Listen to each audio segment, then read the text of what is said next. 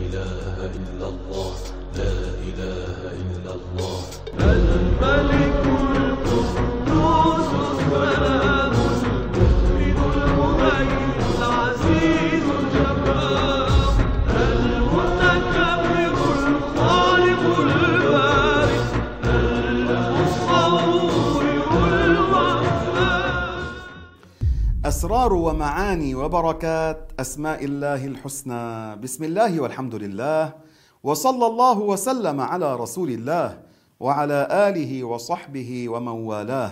اللهم لا سهل إلا ما جعلته سهلا وأنت تجعل الحزن إذا شئت سهلا.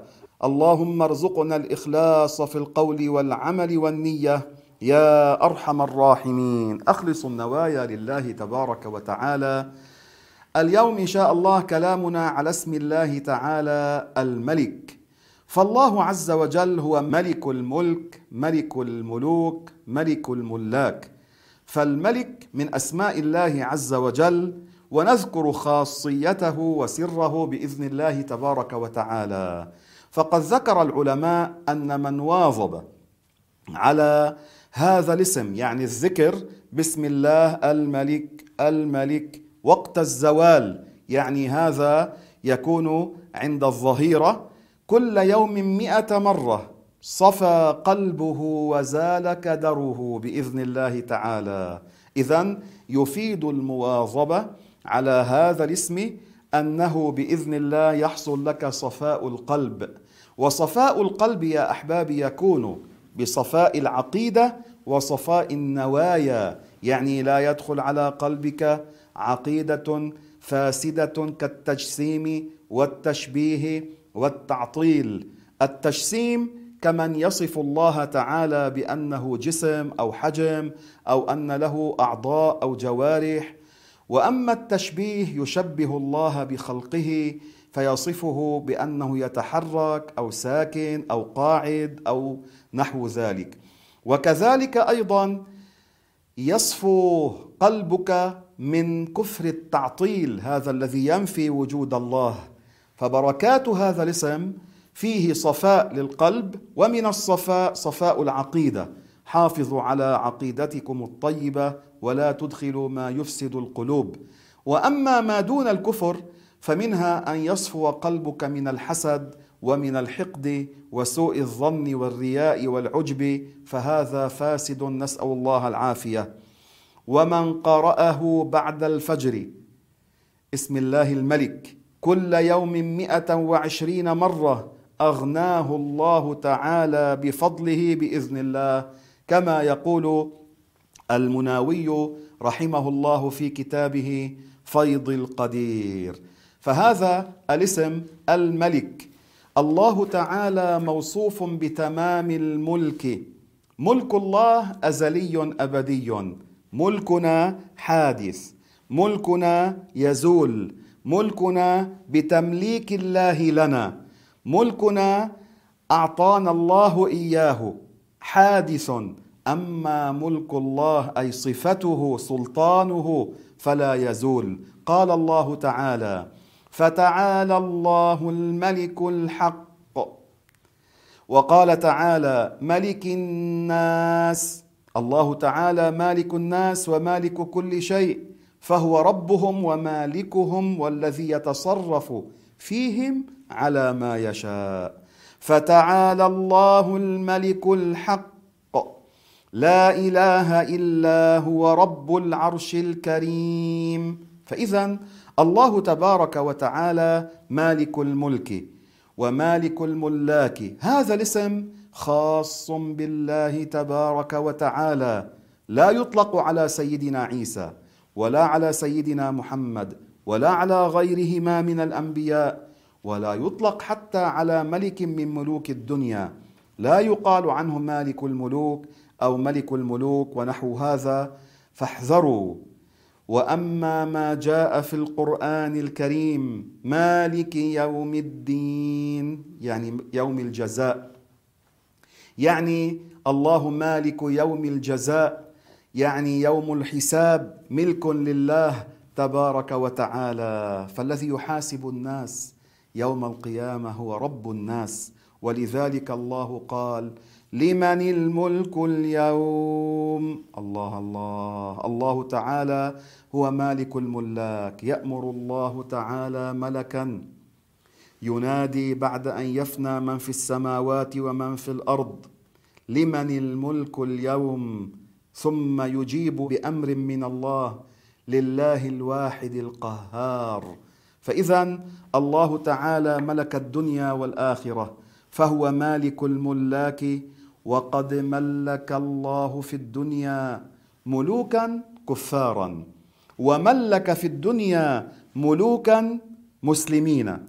من المسلمين سيدنا سليمان، أعطاه الله من هذه الدنيا أم ملكها، حكم الأرض صلى الله عليه وسلم، وسخر له الريح والجن والطيور والبهائم، وأعطى ذا القرنين الملك الذي ملك الدنيا واسمه الصعب رضي الله عنه وكان من الصالحين. لم ينبأ، هذا القول الراجح، إنما كان وليا. ذو القرنين عاش ألفي عام وحكم الأرض. وملك الله تعالى ملوكا كافرين، كفرعون ملك مصر وحكمها، وكذلك أيضا ملك عادا وشداد. شداد بن عاد عاش سبعمائة سنة، كان تحته مئات الملوك في الدنيا يحكمهم، ولكن الله يعطي الملك من يشاء وينزع الملك ممن يشاء، كما قال قل اللهم مالك الملك تؤتي الملك من تشاء وتنزع الملك ممن تشاء وتعز من تشاء وتذل من تشاء بيدك الخير إنك على كل شيء قدير. أي يا الله أنت الملك، مالك الملك. ملك العباد زائل مخلوق، أما الله تعالى صفته سلطانه الملك لا يزول. كل شيء هالك إلا وجهه. هذه من الآيات المتشابهات والتي لا يجوز تفسيرها على الظاهر الذي يوهم ما لا يليق بالله.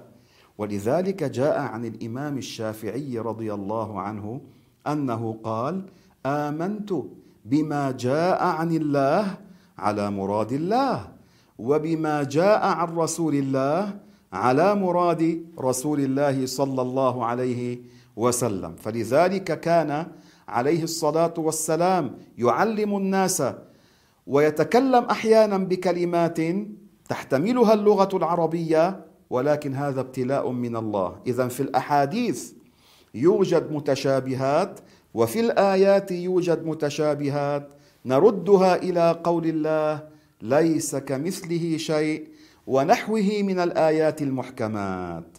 الله تعالى قال كل شيء هالك إلا وجهه. ماذا قال سيدنا البخاري رضي الله عنه في صحيحه؟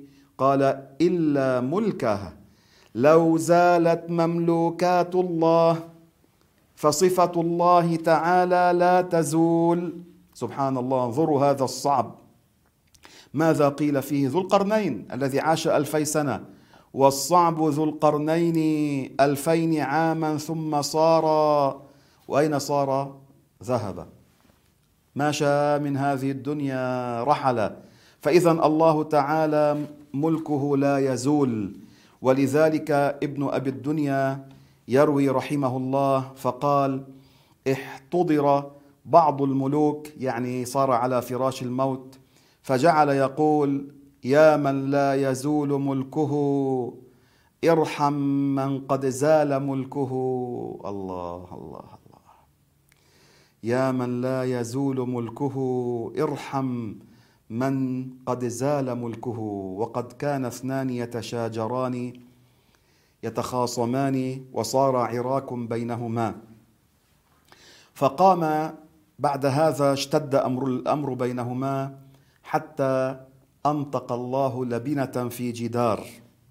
هذه اللبنة يعني حجر في جدار. تكلم الحجر قال لهما لما تتخاصمان؟ على ما؟ هذا الخصام وهذا الشجار.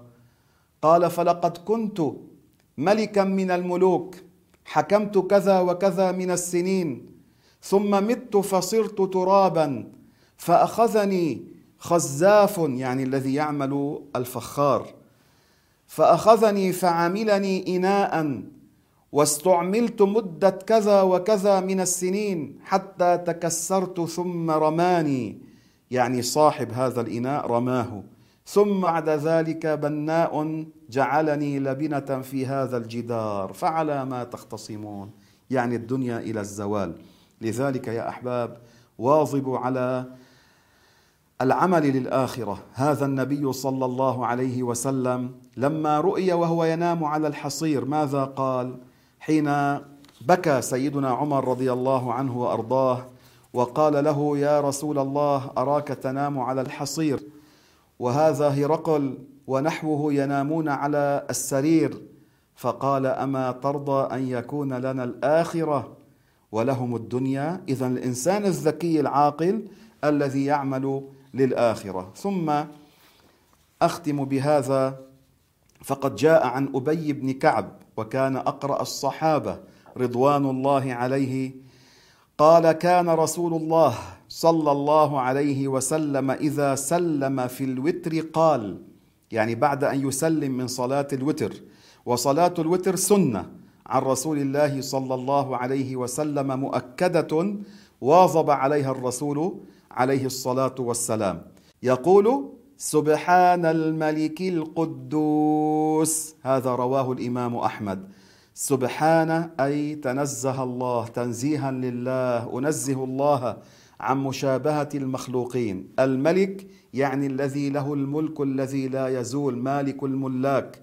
القدوس يأتي الكلام عليه ولكن معناه بالإجمال المنزه عن كل نقص في حقه، عن كل صفة من صفات المخلوقين.